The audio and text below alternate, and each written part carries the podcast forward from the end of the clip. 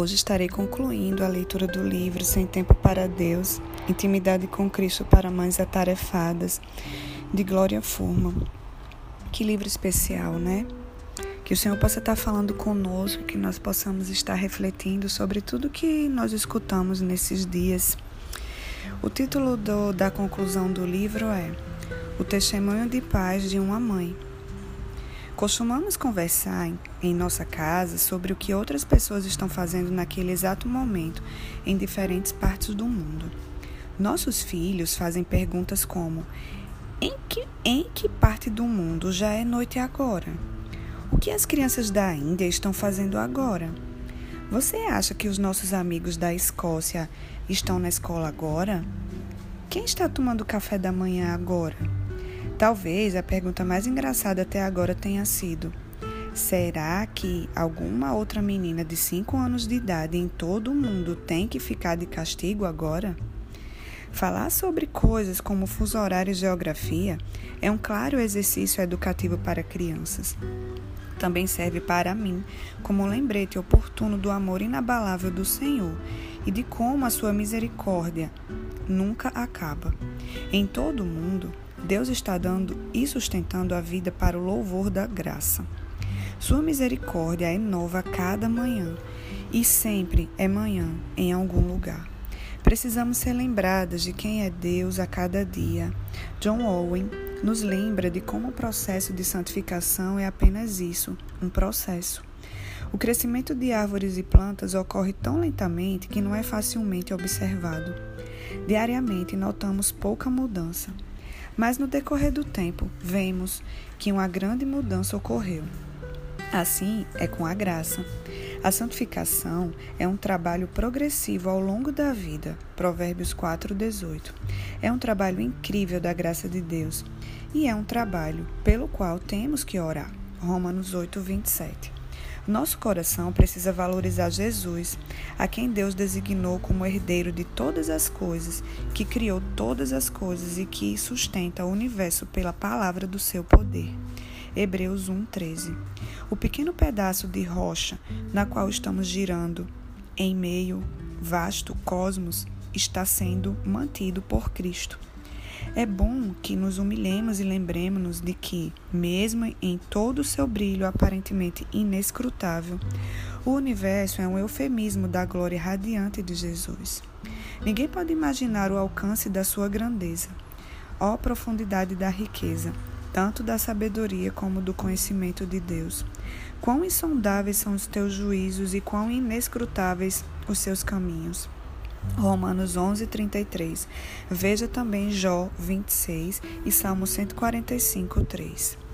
Em nossos momentos de frustração, orgulho e apatia, é bom lembrarmos que a Jesus foi dada toda a autoridade sobre tudo. Salmo 8, 6, Mateus 28, 18 e Efésios 1, 22. Tudo foi criado por meio dele e para ele. Colossenses 1,16. Não há nenhuma coisa, situação ou circunstância que seja mais poderosa do que Ele é. Meditar sobre o caráter de Deus dá uma grande esperança ao nosso coração, mesmo em tempos de provações terríveis. A ocasião para a lamentação do profeta Jeremias foi impiedosa foi a impiedosa destruição de Jerusalém pela Babilônia. Em meio ao horror indescritível, Jeremias encontrou motivo de esperança por causa de quem é Deus é. Quero trazer à memória o que pode me dar esperança. As misericórdias do Senhor são a causa de não sermos consumidos, porque as suas misericórdias não têm fim, renovam-se a cada manhã. Grande é a tua fidelidade, a minha porção é o Senhor. Diz a minha alma, portanto esperarei nele. Lamentações 3, de 21 a 24.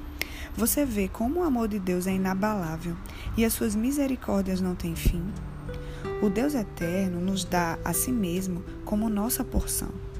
Nossas mentes mortais não podem compreender o significado de tal presente.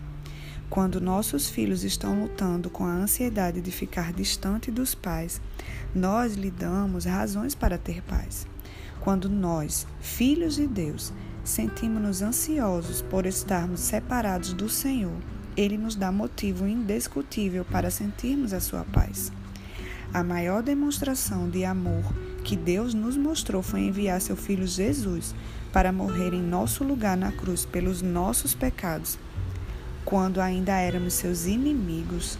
Romanos 5:8.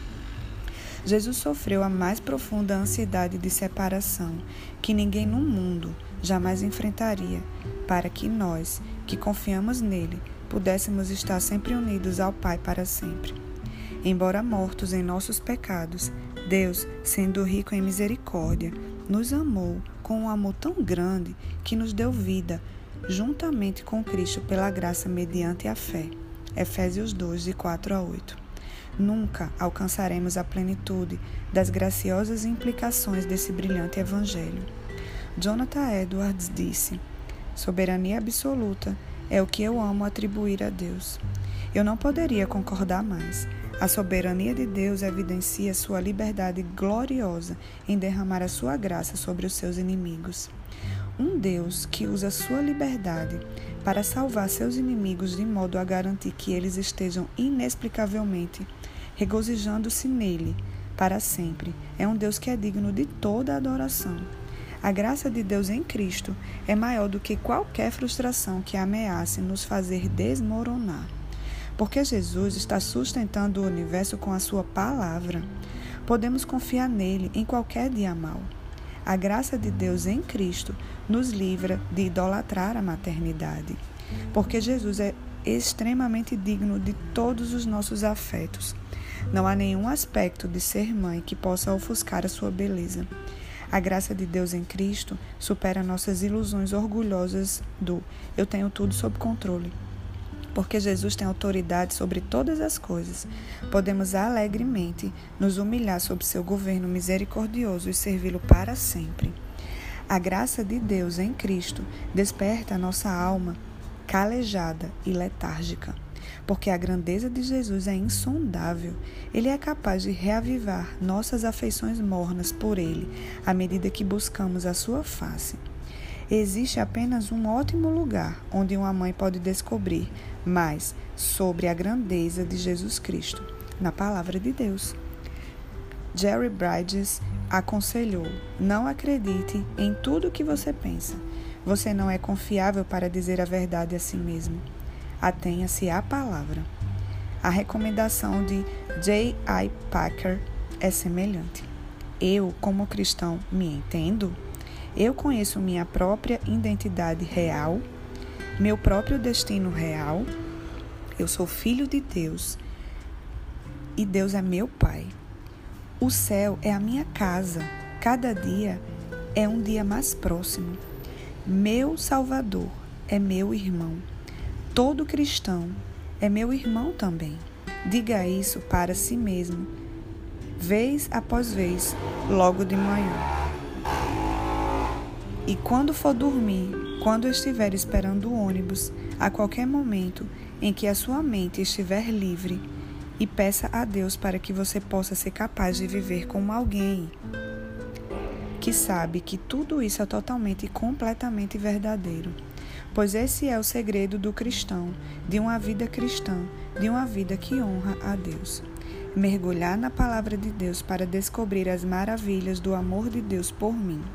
Uma pecadora me lembra de que eu não tenho motivo para me gloriar, senão na cruz de Jesus Cristo. Gálatas 6,14. Essas meditações servem para alimentar a minha adoração a Jesus. Inerente a essa adoração está um proclamar orientado pela alegria da sua fidelidade a todas as gerações. Salmo 89, 1. Quero que meus filhos me acompanhem à medida que sondo as, as profundezas, altura e largura do amor de Cristo. A ampla visão da maternidade vê muito além do terceiro trimestre da gravidez, do ensino de, para fazer xixi no vaso sanitário e até mesmo da graduação do ensino médio. A ampla visão da maternidade prescruta, percru, per, prescruta, perdão, o horizonte da eternidade. Entendemos que nossos filhos podem um dia ser nossos irmãos ou irmãs em Cristo. Nós, mães, precisamos sempre ter em mente uma ampla visão da vida à medida que vivemos os nossos dias.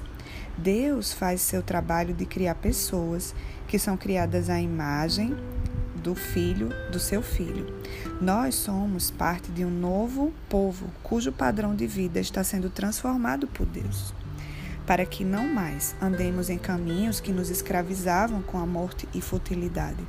Um dia o mundo será preenchido com a glória do Senhor, assim como as águas cobrem o mar. Ao longo de toda a nossa maternidade, olhamos para esse dia.